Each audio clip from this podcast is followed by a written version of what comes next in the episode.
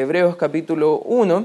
Ya hemos estado viendo esta carta al comienzo, la semana pasada, la introducción de este libro, que es bien diferente al resto de los libros, que tiene un marcado énfasis a las cosas que tienen con relación al Antiguo Testamento. Incluso parece que el escritor tenía en mente a judíos, a hebreos. De ahí viene también el nombre del libro, pero no sabemos si realmente todos los que recibieron esta carta fueron hebreos. Al parecer sí eran creyentes, eran parte de la iglesia, pero sí tenían un conocimiento mayor acerca de las cosas del Antiguo Testamento. Ahora, dentro de este cuadro ya hemos visto en los primeros tres versículos que Jesucristo, y ese es el tema completo de la carta de Hebreos, que es superior. ¿Ya? Y Cristo es superior, vimos la semana pasada, a los profetas que vinieron a predicar en el Antiguo Testamento el mensaje de Dios. Y ahora el escritor va a abrir una extensa sección que va a mostrarnos que Cristo es superior a Los Ángeles, ¿ya? Ahora, ¿por qué digo Los Ángeles? No sé si tú has ido a, quizás como turista en algún momento al centro de Santiago, te has metido a alguna catedral o alguna de estas eh, construcciones de las iglesias populares y de repente tienen en algunas secciones eh, los santos y también tienen en alguna de esas secciones los ángeles, ¿ya? Y tienen como un, un rezo que usted tiene que hacerle a ciertos ángeles. Yo recuerdo, crecí en un hogar católico, mi, mi bisabuelita era en extremo católica, yo recuerdo a los cuatro años ir aquí a la, parroquia de Luis Beltrán con mi bisabuelita y mi abuelita y mi mamá y todos todo los de la familia y todos tenían una cultura bien católica, ¿ya? Y recuerdo mi bisabuelita, todas las noches, antes de ir a dormir, ella me decía que rezara eh, el ángel de mi guarda. No sé si alguna vez usted ha, rezado eso o le han hecho rezar el ángel de mi guarda, y usted está ahí, dulce compañía, no me desamparen ni de noche ni de día, y ya se lo saben de memoria, aquí hay católicos infiltrados en esta iglesia, así que pero es bien curioso que incluso en la religión popular se le da mucho énfasis a los ángeles. Pero en la religión judía era muy similar. Y los judíos tenían un manejo que no lo vemos tanto en la Biblia, pero ellos tenían nombres para algunos ángeles, algunos demonios. Y aquí al parecer, según lo que nos va a eh, ejemplificar y nos va a mostrar, por ejemplo, guarde su espacio en Hebreos, pero acompáñame al libro de Deuteronomio capítulo 33, versículo 2, vemos que estos ángeles fueron muy importantes en esta religión judía porque miles de ángeles ayudaron a que pudieran eh, los judíos tener su ley y fueron dadas en el monte Sinaí. Fíjate lo que dice el libro de Deuteronomio 33, 2, dijo, Jehová vino de Sinaí y de Seir les esclareció, resplandeció desde el monte de Param y vino de entre diez millares, y aquí hay una palabra interesante, y ponga atención por favor y subrayala en su Biblia, santos, con la ley de fuego a su mano derecha. Aquí no tiene nada que ver que el uso de santo, como lo vemos en el Nuevo Testamento, que es en relación a creyentes, pero en el Antiguo Testamento y Nuevo Testamento a los ángeles se les puede llamar ángeles o se les puede llamar santos. Incluso en algunas ocasiones, vamos a ver más adelante que también se le llama hijos de Dios, ¿ya? Pero ahí hay como una, un entendimiento. Pero ¿qué pasa? Los judíos eh, endiosaban o exaltaban en demasía la obra de los ángeles porque ellos recordaban lo que nosotros tenemos, la Torah, la ley de Dios, fue entregada por ángeles. Y ya en el Nuevo Testamento, recuerde que el escritor de Hebreos trató de hacernos entender que la obra de Cristo es mucho superior, es muy superior. Y la, la, verdad, la palabra de Cristo es superior a todo lo que nosotros podamos imaginar, la palabra de los profetas, pero también la palabra traída por los ángeles. Y aquí vamos a entrar en el libro de Hebreos, vaya conmigo por favor ahí nuevamente al capítulo número uno.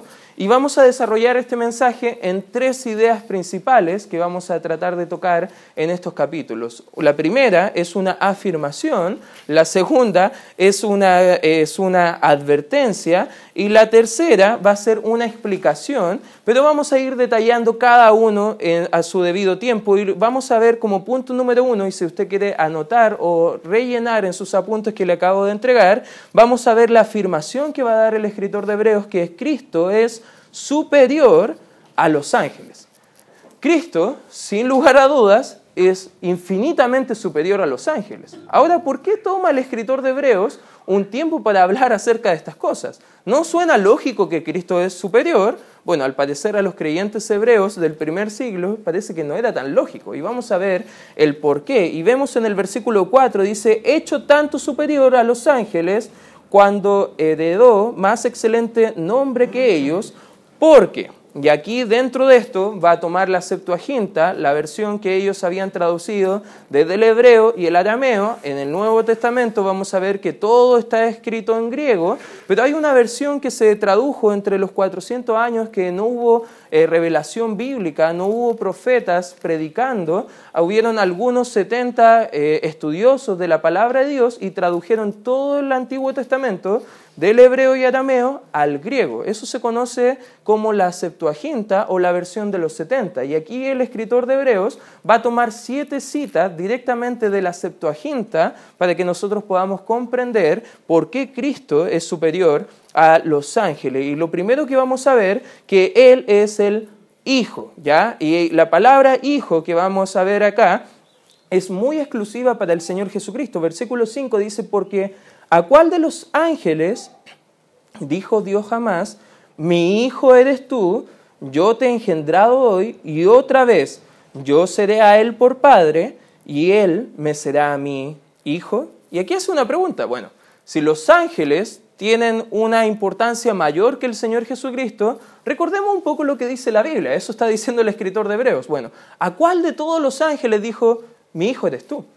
Ahora, de una forma colectiva, en el libro de Génesis, por ejemplo, vemos que a los ángeles se les llamó los hijos de Dios.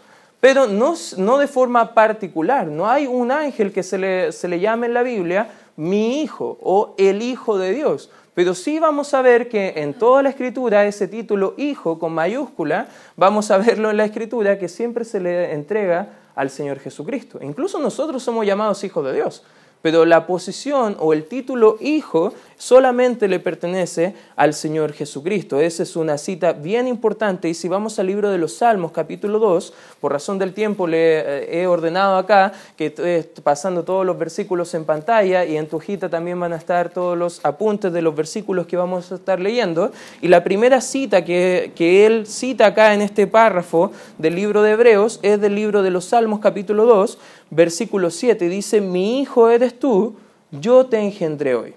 Ahora, hay una corriente de algunos hermanos, bueno, me cuesta decirle hermanos, parece que tampoco son hermanos, ya por eso lo, lo, dije de una forma intencional, porque a veces llamamos a la gente que no es creyente hermanos por participar en alguna religión, pero hay una, un grupo religioso que a lo mejor ustedes les conocerán, que andan con un maletín, andan con algunos varones con un sombrerito, andan con a lo mejor unas revistas que hablan acerca de un nombre, un título que vemos del nombre de Dios, y ellos se identifican, bueno, usted ya sabe a quién me estoy refiriendo, y ellos dicen que Cristo, Él es el primero engendrado. Por ende, Cristo no puede ser Dios porque Él es engendrado por Dios. Él pasa a ser parte de las criaturas y no parte de la deidad de Dios.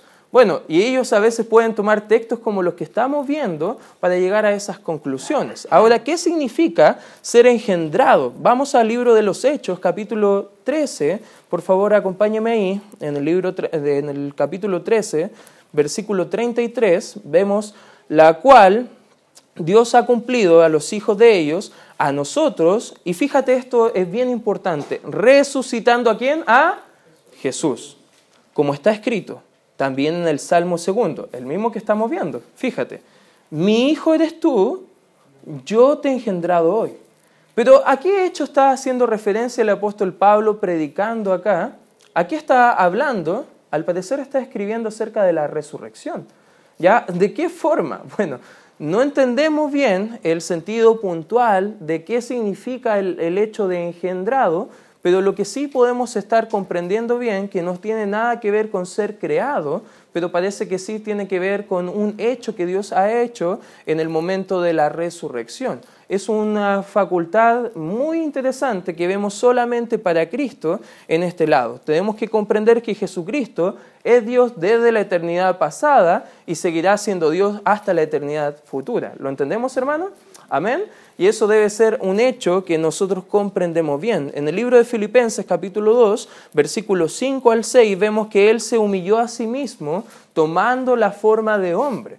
Eso no significa que Él dejó de ser Dios, todo lo contrario, Él solamente tomó forma de hombre, en otras palabras, Cristo en su humanidad fue 100% hombre, pero en su divinidad, en su naturaleza divina, fue 100% Dios. Ahora, ese hecho no se contradice a sí mismo, sino que vemos esa cualidad de Dios en la tierra cohabitando perfectamente en unidad. Algunos piensan, bueno, como los ángeles, y vamos a ver en el punto 3, estaban, no están limitados por un cuerpo físico, por ende Cristo no puede ser Dios porque Él tuvo un cuerpo físico. Eso es lo que dicen algunos. Ahora, el libro de Romanos nos va a explicar el por qué, el hecho de por qué Cristo tomó forma también de hombre. Y vemos que las cosas invisibles de Él, su eterno poder y deidad, se hacen claramente visibles a nosotros por medio de Jesucristo. El libro de Juan dice que cuando vemos a Cristo podemos ver a Dios, porque Él y el Padre uno son. Eso no tiene nada que ver que al ser engendrado significa que Él deja de ser Dios o pasa a ser una criatura. Incluso en el libro de Colosenses capítulo 2, versículo 9, dice que en Jesucristo habita corporalmente toda la plenitud de la deidad. O Cristo es Dios o no lo es.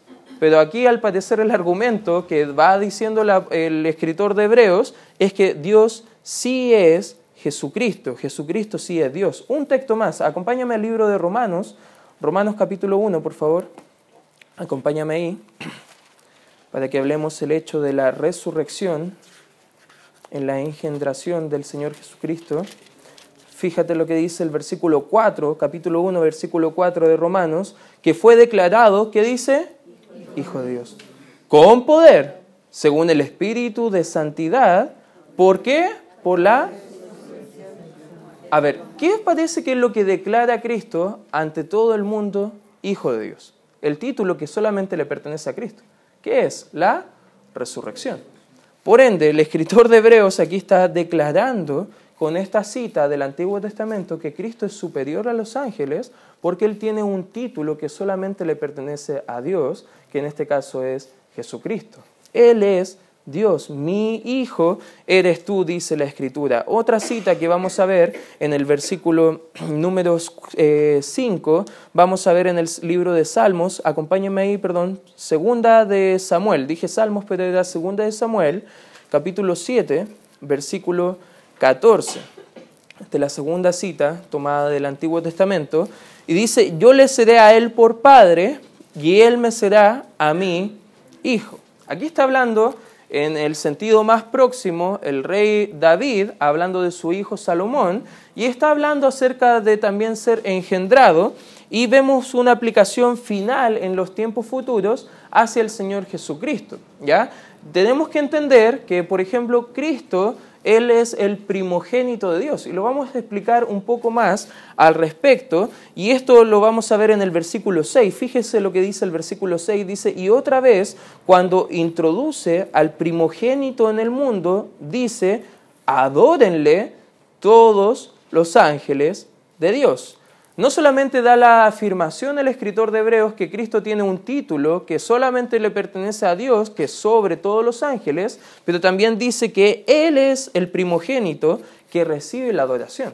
Ahora, si Cristo fuera engendrado en el sentido de ser creado, esto no tendría ningún hecho para que los ángeles puedan adorarle. Incluso en la escritura vemos que una y otra vez los ángeles nunca se postraron delante de un hombre pero sí se postraron delante de Dios.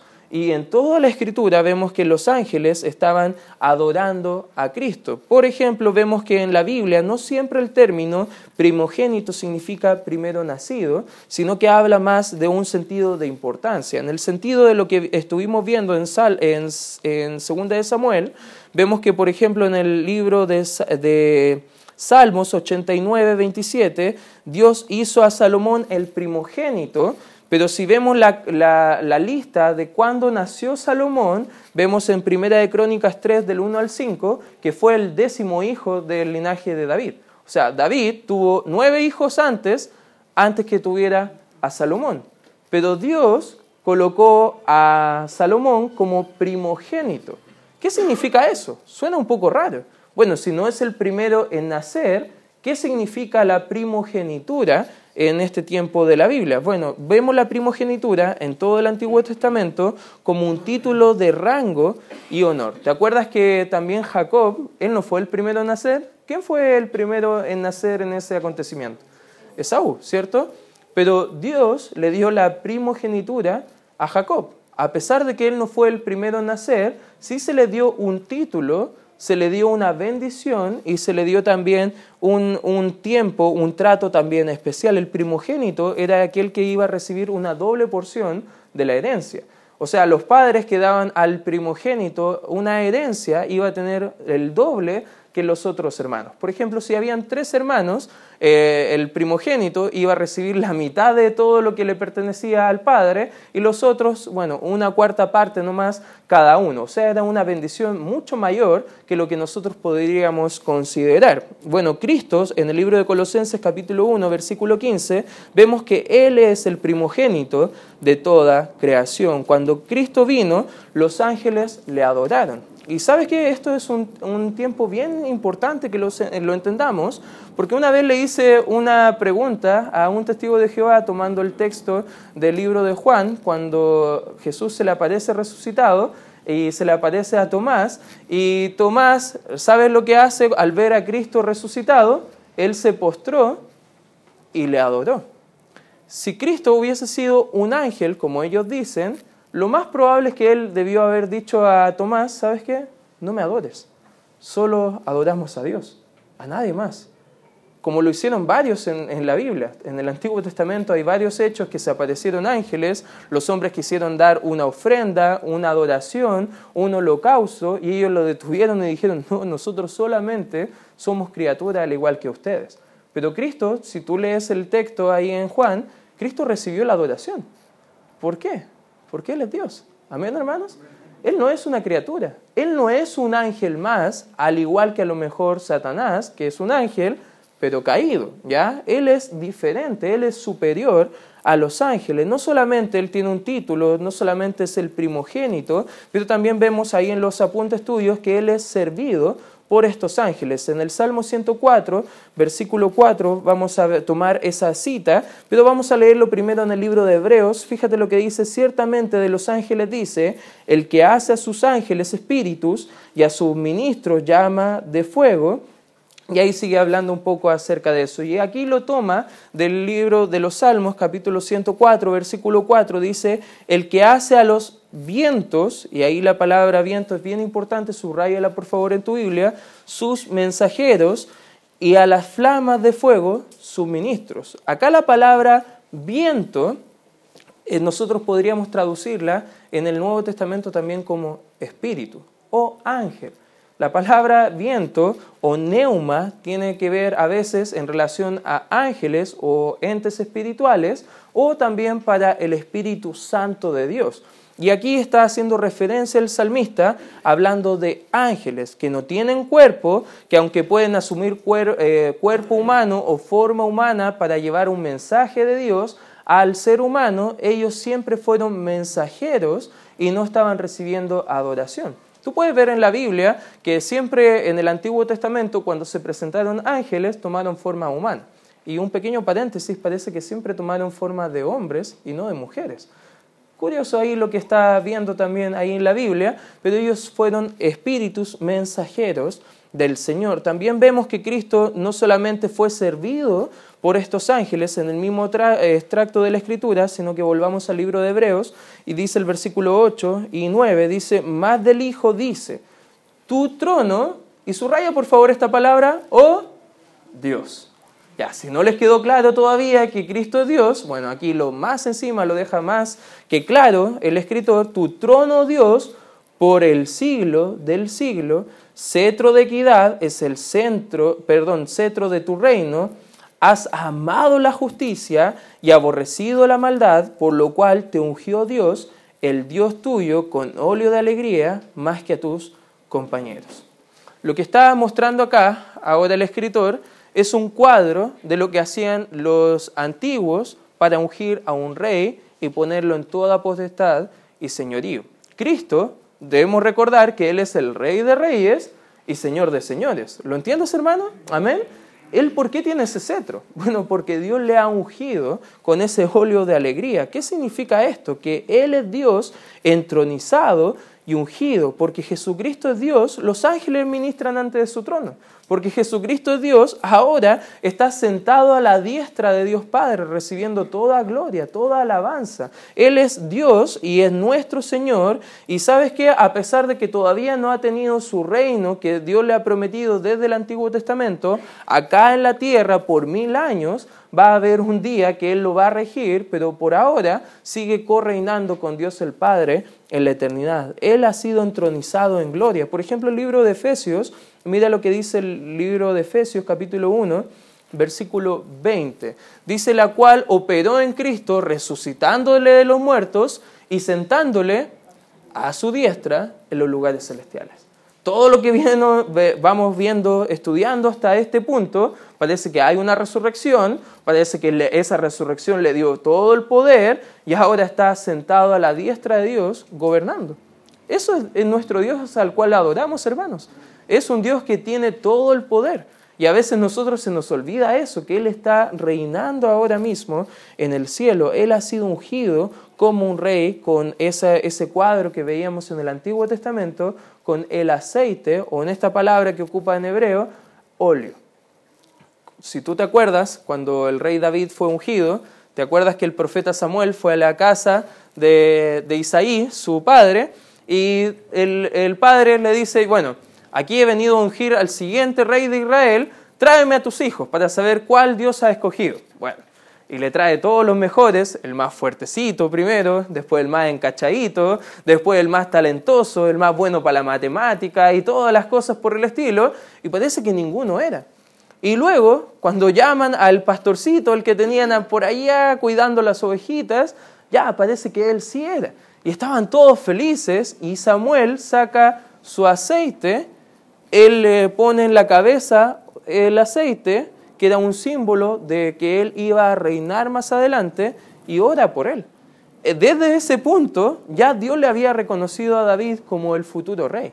No era que más adelante lo iba a hacer, no, que de ese punto en adelante comenzaba a tener todos los privilegios delante de Dios como el futuro rey de Israel. Cristo ahora no tiene ese reino terrenal que Dios le ha prometido por ahora, pero pronto lo tendrá pero aún así tiene todos los derechos delante de Dios como nuestro Rey y nuestro Dios. Amén, hermanos. Y Él tiene toda la potestad. No solamente eso, sino que vemos en el versículo 10 al 12 que Él es el Creador eterno. Fíjate lo que dice en el versículo 10. Y tú, oh Señor, en el principio fundaste la tierra, y los cielos son, tu, las, perdón, son obra de tus manos. Ellos perecerán, mas tú permaneces. Y todos ellos envejecerán y como una vestidura y como un vestido los envolverás y serán mudados, pero tú eres el mismo y tus años no acabarán. ¿Qué está diciendo acá el escritor? Está tomando la cita del libro de los Salmos, capítulo 102, versículo 25 al 27. Por razón del tiempo ya me estoy quedando corto, pero léenlo en casa. Sería muy interesante que vaya leyendo cada parte. Y nos muestra que los ángeles son solamente parte de las criaturas, por ende, los ángeles nunca se deben adorar. Pero Dios es el creador de los ángeles. Cristo es el mismo que nos creó a nosotros. Amén, hermanos. Y por ende, los ángeles no son superiores a Cristo, sino que Él es superior a los ángeles. Ese es el argumento que está mostrando. ¿Y qué más nos muestra? Que Él como Dios, Él nunca cambia. Jesucristo es el creador que dice el libro de Hebreos capítulo 13, versículo 8, es el mismo ayer, hoy y por los siglos. Él es el Dios eterno de toda la creación. Y el versículo 13 y 14 nos muestra que Él es soberano. Fíjate lo que dice el 13. Pues a cuáles de sus ángeles dijo Dios jamás, siéntate a mi diestra hasta que se ponga a tus enemigos por estrado de tus pies. Este es un cuadro de gobierno y sometimiento. Voy a pedir a ver a algún joven, ya ha salido escogido, ya. Pero, ¿qué pasaba en los tiempos? Pasando más adelante en los tiempos bíblicos, cuando había un rey que conquistaba a otros, él humillaba a los que eran conquistados y les, ponía, les decía, a ver, híncate, arrodíllate ahí, como en posición lo más humillante que puedas imaginar. ¿Debo hacerlo? Por favor, ¿ya? Para dar una ilustración vívida. ¿Ya? No. Mirando a- al piso. Más abajo. Más abajo. Y ellos tenían un cetro de justicia que era como un asiento, pero ellos se ponían como casi tomando los pies ahí arriba para que todos pudieran ver lo humillado que estaba. Y los, muchas gracias. eh, muchas gracias. Eso era la ilustración. ¿Te das cuenta lo que hubiesen pensado aquellas personas que estaban siendo subyugadas por ese soberano? Ellos no tenían ningún derecho más. Pero esa era una cultura, una costumbre muy común en aquellos emperadores o soberanos que ponían en estrado de los pies a aquellos enemigos. Cristo es soberano de todo. Él tiene el imperio de todo y ha puesto por, estrado de nuestros pies incluso al enemigo, Satanás el diablo.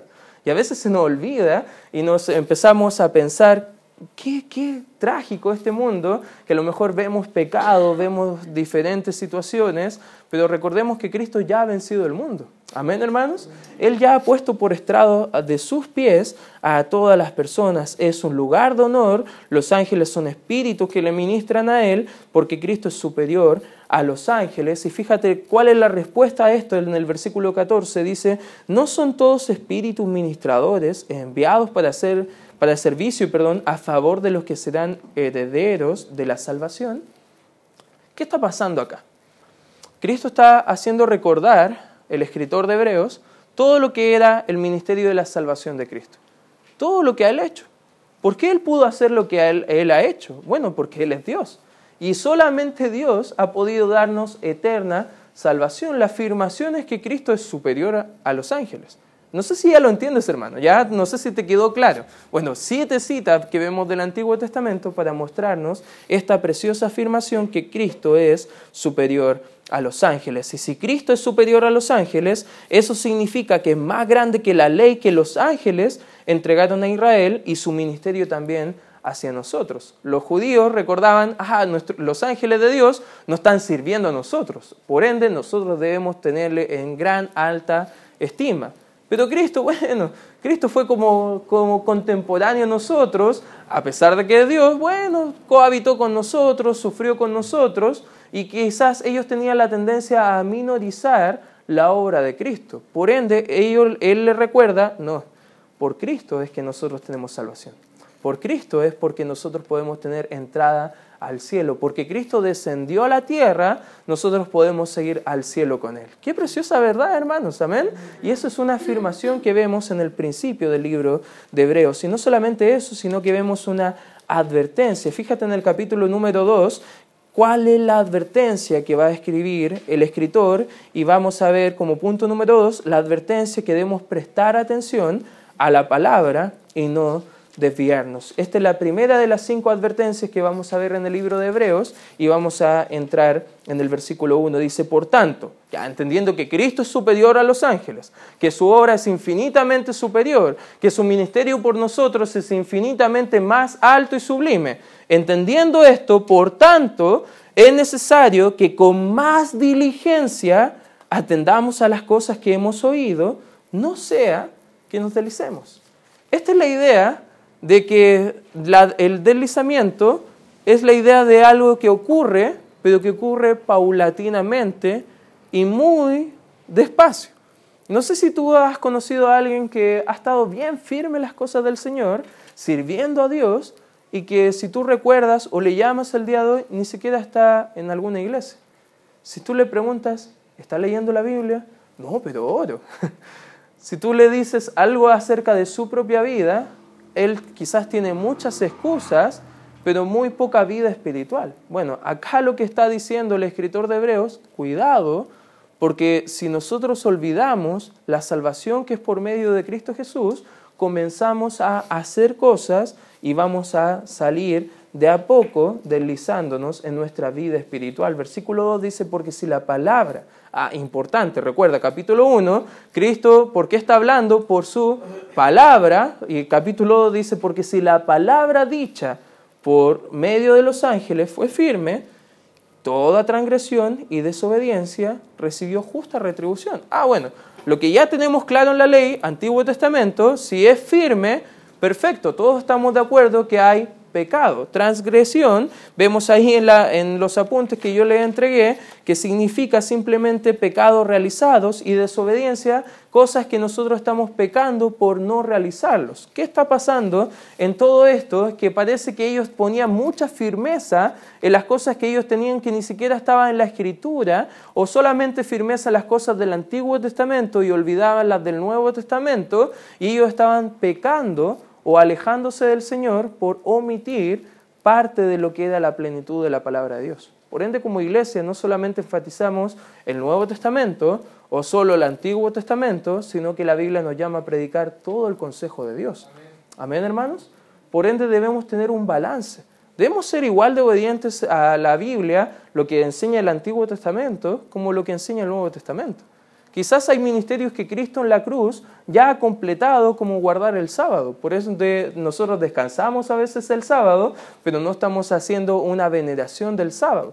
Tampoco tenemos que venir a la iglesia con un cordero para ser sacrificado. ¿Te imaginas el día domingo todos con su corderito para venir a sacrificarlo por sus pecados? No, eso ya está pagado en Cristo Jesús. Y damos gloria a Dios por eso. Amén, hermanos. Eso es un ministerio que Cristo lo, lo ha hecho por nosotros en la salvación. Pero ellos lo tenían como firme. Ahora, fíjate en el capítulo 6, versículo 19, dice la cual, bueno, antes en el versículo 18 hablaba de la esperanza de la salvación, versículo 19, la cual tenemos como segura y firme ancla del alma y que penetra hasta dentro del velo, donde Jesús entró por nosotros como precursor, hecho sumo sacerdote para siempre, según el orden de Melquisedec. Bueno, ese personaje lo vamos a estudiar más adelante en el estudio de esta carta, pero lo que está diciendo acá la escritura es, ojo, si olvida lo que Cristo ha hecho por ti en la cruz, vas a poder prestar atención a otras cosas que no tienen importancia. ¿Por qué? El versículo 3 dice, ¿cómo escaparemos nosotros si descuidamos una salvación tan grande? Lo que está diciendo acá no es que podemos descuidarlo, sino que más o menos la idea de la conjugación de las palabras es, hermano, puedes hacer algo para perder tu salvación, Puedes hacer algo para descuidar tanto tu vida espiritual que Dios te tenga como rechazado y tú vayas al infierno por consiguiente. Puedes hacer algo a lo mejor para ganar mayor favor para el mundo, pero perderlo delante de Dios. Bueno, podemos. Es como la idea de la pregunta que está desarrollando acá el escritor de Hebreos, la cual, habiendo sido anunciada primeramente por el Señor, no fue, fíjate esta palabra es clave, dice, confirmada por los que lo oyeron, testificando Dios juntamente con ellos, con señales y prodigios y diversos milagros y repartimientos del Espíritu Santo según su voluntad. Lo que está diciendo acá el escritor, ¿sabes que tenemos una salvación tan segura? ¿Por qué nosotros deberíamos estar deslizando en cosas menores? ¿Por qué si Cristo ya ha cumplido el ministerio por nosotros de pagar todos nuestros pecados, nosotros igual queremos hacer cosas para estar a cuenta con Dios. ¿Por qué nosotros quizás si ya hemos sido libres de la ley, de la, de la maldición de la ley, nosotros queremos seguir en esa maldición autoimponiéndonos cosas que no nos corresponden a nosotros? Esa es la idea del pensamiento del escritor de Hebreos. Y más adelante lo va a hablar acerca de los sacrificios, acerca de las ofrendas, acerca del servicio. Incluso, hermanos, ojo, cuidado, porque podemos ver la vida espiritual a veces, las cosas que nos ayudan a crecer, como un acto de poder estar a cuentas con el Señor. Pero eso solamente son herramientas para glorificar a Dios y no para adquirir mayor gracia delante de Él. ¿Lo entiendes, hermano? Si no entendemos eso, vamos a vivir una vida de apariencias, una vida de fachadas, que vamos a ir a la iglesia quizás en ciertos horarios, pero el resto de nuestra vida ni importa, porque ni glorificamos a Dios ni estamos pendientes de su palabra. Si descuidamos su palabra, vamos a deslizarnos de la vida espiritual. La advertencia es sencilla para estos hermanos. Consistía en no olvidar esta salvación. ¿Cómo la vamos a descuidar? Porque comenzamos a alejarnos de Dios, a enfriarnos espiritualmente, y la verdad cuando comenzamos así es porque descuidamos una cosa, la palabra de Dios. Si tú conversas con una persona que ha dejado los caminos de Dios, tú le puedes hacer la pregunta, ¿está leyendo la Biblia? Lo más probable es que él te va a decir, no, hace un tiempo que no. No, hace un tiempo que no. No, estoy pasando dificultades y siento que todas las cosas me andan mal y siento que Dios no me escucha o siento que a lo mejor Dios no está obrando en mi vida. Hermano, ¿estás leyendo la palabra? Porque si la descuida, de a poco empieza a entrar la incredulidad en su corazón y comienza paso a paso alejarse de su firmeza que debería tener en Cristo Jesús. Cuidado, hermanos podemos deslizarnos. Cuidado hermanos, si descuidamos lo que Cristo ya ha hecho, esta salvación tan grande, que trae consigo tan grandes promesas y bendiciones, va que nos conduce a una herencia eterna en su gloria. ¿Y cómo podríamos descuidar quizás nuestra comunión con el Señor? ¿Se entiende hermanos? Esa es la advertencia que está haciendo acá el escritor. Y la explicación, como punto número tres, y ya acabo, ¿Por qué Jesucristo no es inferior a los ángeles debido a su humanidad? Bueno, ya le explicaba que algunos podrían pensar, bueno, como Cristo, entonces tomó forma de hombre, entonces en ese punto pasó, a ser inferior a los ángeles. Y suena lógico, ¿o no, hermanos? Podría sonar un poco coherente. Pero ¿qué dice el escritor de Hebreos más adelante? Versículo 5, porque no sujetó a los ángeles el mundo venidero acerca del cual estamos hablando, pero alguien testificó en cierto lugar diciendo, ¿qué es el hombre para que te acuerdes de él? O el hijo del hombre para que le visites. Le hiciste un poco menor que los ángeles. Ojo, nosotros somos menores que los ángeles. Dice aquí el escritor, dice, le coronaste de gloria y de honra y le pusiste sobre las obras de tus manos. Si leemos el libro de Génesis, nos va a sorprender que Dios creó todo este mundo para que nosotros pudiéramos tener gobierno sobre este mundo. Pero por causa del pecado hemos perdido toda esa bendición que Dios nos había dado en el comienzo. Los ángeles no tenían esa bendición, pero nosotros como seres humanos sí lo teníamos. Versículo 8. Todo lo sujetaste bajo sus pies, porque en cuanto le sujetó todas las cosas, nada dejó que no sea sujeto a él pero todavía no vemos que todas las cosas le sean sujetas. Es lógico, ¿cuántas veces nosotros, hermanos, vivimos en rebelión delante de Dios? Desobedecemos a Dios. Amén. Dios es soberano, pero parece que el hombre no, vive de acuerdo a esa soberanía de Dios. Fíjate lo que sigue diciendo el 9, pero vemos, ah, eso lo acabamos de, no, lo, lo vamos a leer, 9, pero vemos a aquel que fue hecho un poco menor que los ángeles, a Jesús, coronado de gloria y de honra a causa del padecimiento de la muerte, para que por la gracia de Dios gustase la muerte por todos, pero todos nosotros. ¿Te fijas? Cristo murió por cuánto según la Escritura? Por todos los hombres. Versículo 10, porque convenía aquel que por cuya causa son todas las cosas y por quien todas las cosas subsisten, que habiendo de llevar muchos hijos, a la gloria, perfeccionándose por aflicciones, el autor de la salvación de ellos, Cristo, porque el que santifica a los que son santificados, de uno son todos, por lo cual no se avergüenza de llamarlos hermanos, diciendo, anunciaré a mis hermanos tu nombre, en medio de la congregación te lavaré, y otra vez yo confiaré en él, y de nuevo, he aquí yo y los hijos que Dios me dio, así que por cuanto los hijos participaron de carne y sangre, él también participó de lo mismo para destruir por medio de la muerte al que tenía el imperio de la muerte, esto es al diablo, y librar a todos los que por él el temor de la muerte estaban durante toda la vida sujetos a servidumbre. ¿Servidumbre de qué? De la ley, de cómo agradar a Dios. Fíjate lo que sigue diciendo. Dice, porque ciertamente no socorrió a los ángeles, sino que socorrió a la descendencia de quién? De Abraham. Recuerda la mente. ¿Quiénes eran los, los que iban a recibir esta carta? Judíos. Dios estaba diciendo, vine para salvarles. No vine a salvar a ángeles, vine a salvarles a ustedes, que tenían miedo de morir. ¿Cuántos de nosotros antes de conocer a Cristo teníamos miedo de lo que iba a pasar con nuestra alma después de la muerte? Amén. Yo era de esos. Pero ahora Cristo ha venido a nuestra vida y tenemos seguridad acerca de lo que va a pasar con nuestra alma. Por lo cual, dice el 17, debía ser en todo semejante a sus hermanos para venir a ser misericordioso y fiel sumo sacerdote en lo que a Dios se refiere para expiar los pecados del pueblo, pues en cuanto él mismo padeció siendo tentado, es poderoso para socorrer a los que son tentados. Ahí en su hojita de apunte, quizás leanlo en casa, hermano, hay textos bien interesantes que nos hablan acerca de cuatro razones de por qué Cristo no es inferior a los ángeles. Y la primera es que su humanidad le permitió recuperar el dominio perdido del hombre.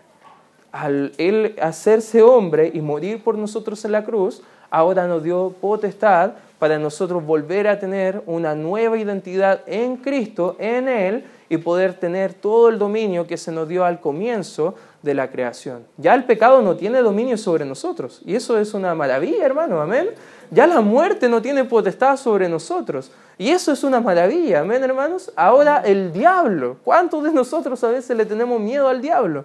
El diablo no tiene ningún poder sobre los hijos de Dios, porque mayor es el que está en nosotros que el que está en el mundo, dice la Escritura. Y eso es una maravillosa verdad que nos da la respuesta a nuestro dilema. El dilema del hombre fue a través de la, de la encarnación de Cristo Jesús. Lo segundo que vemos que su humanidad le permitió llevar a muchos hijos a la gloria. Solamente porque Él pudo morir como un hombre, nosotros podemos ir como hijos de Dios al cielo. Y esa es una preciosa verdad y es algo muy maravilloso que Él no se avergüenza de llamarnos sus hermanos sus hermanitos. ¿Cuántos de ustedes tienen hermanos? ¿Cuántos entienden que los hermanos a veces no hacen las mejores cosas? a veces bromeábamos con mis hermanos cuando salíamos y mi hermano o mi hermana hacía una tontera. Yo me, burlaba y me ponía a caminar más lejito y decía, no, estos no son mis hermanos y los dejaba por ahí nomás molestando. Pero yo me avergonzaba a veces de las tonteras que hacían mis hermanos, pero te das cuenta que a veces nosotros somos peores que a veces esa actitud que podríamos hacer en público, pero que da vergüenza y deshonra, pero Cristo no se avergüenza de llamarnos sus hermanos. Qué hermoso, ¿no? Qué lindo lo que hace Cristo por nosotros. Y eso es parte de por qué Él es superior a los ángeles. Lo tercero que vemos que su humanidad le permitió desarmar a Satanás y librarnos de la muerte. La palabra ahí no significa eh, aniquilar, sino que más tiene la idea de desarmar. En otras palabras, cuando Cristo murió en la cruz, ¿Sabes qué? Cuando Él resucitó, desarmó al diablo. Ya no tiene poder sobre nosotros. Y damos gloria a Dios por eso. Amén, hermanos. Y eso es lo que Él ha hecho por cada uno de nosotros. Y lo último, que su humanidad le permite ser un sumo sacerdote comprensivo con su pueblo. Y con esto quiero acabar. Acompáñame al libro de Hebreos capítulo 4. Es hermoso este texto, porque a veces hermanos me dicen, pastor, estoy sufriendo esto, estoy viviendo esto otro estoy pasando por tal y cual situación. Y la verdad, sería un mentiroso si yo le dijera, lo entiendo. Porque a veces puedo intelectualmente comprender, pero realmente haber vivido eso, quizá no lo podría decir con toda autoridad. Pero tenemos a un Dios que sí lo puede decir con toda autoridad. Y ese Dios se llama Jesucristo. Fíjate lo que dice el libro de Hebreos capítulo 4, versículo 14 en adelante. Dice, por tanto, teniendo un gran sumo sacerdote que traspasó los cielos, Jesús el Hijo de Dios, retengamos nuestra profesión, porque no tenemos un sumo sacerdote que no pueda compadecerse, estar al lado de nosotros, padeciendo lo mismo. Esa es la idea de la palabra, compadecerse. ¿De qué? De nuestras... Hermanos, ¿somos débiles a veces? ¿Pensamos cosas que no deberíamos pensar? Sentimos cosas que no deberíamos sentir, bueno, Cristo se compadece de nosotros, sino uno que fue tentado en todo según nuestra semejanza. Pero fíjate la diferencia de él, sin pecado, pero sin pecado. Versículo 16, y aquí es la invitación que yo quiero animarnos el día de hoy con este estudio. Acerquémonos, pues, confiadamente al trono de gracia, para alcanzar misericordia y hallar gracia para el oportuno socorro. Hermanos, al entender que Cristo es Dios y que Él en su humanidad, que Él tenía un propósito también para relacionarse con nosotros, podemos estar felices de poder ir a mostrarle todos nuestros problemas a Él. ¿Estamos cansados a veces, hermanos? Podemos ir a Él, todos los que estamos cansados y trabajados, y Él nos va a hacer descansar. ¿Sabes que el libro de Pedro nos enseña que Cristo tiene cuidado de nosotros? ¿Cuántos quieren ser cuidados por el Señor? Amén. ¿Sabes qué? Lo único que te está diciendo el Señor en este pasaje de la Escritura, acércate con confianza a Él, porque Él entiende mejor que nadie lo que tú estás viviendo y Él puede darte la salida, la ayuda para poder vencer todas las tentaciones. Hermano, esta sección que nos muestra que Cristo es superior a los ángeles es más importante de lo que entendemos. Porque si eso es verdad, entonces nuestra salvación está segura, por ende debemos cuidar lo que nosotros hemos hecho, no porque lo podemos perder, sino porque es la relación más maravillosa que podemos tener, la comunión con Cristo, y eso también nos da todo el aliento para acercarnos delante de su trono, porque Él es soberano, Él es Dios, pero con confianza. Qué hermosa verdad, hermanos. Y si el día de hoy tú llegaste cargado, cansado, quizás con pensamientos que no son correctos, hoy te quiero invitar, acércate al Señor acércate a Él con confianza porque Él te puede ayudar a poder tener victoria también por las cosas que estás padeciendo en tu propia vida. Vamos a orar. Gracias Señor.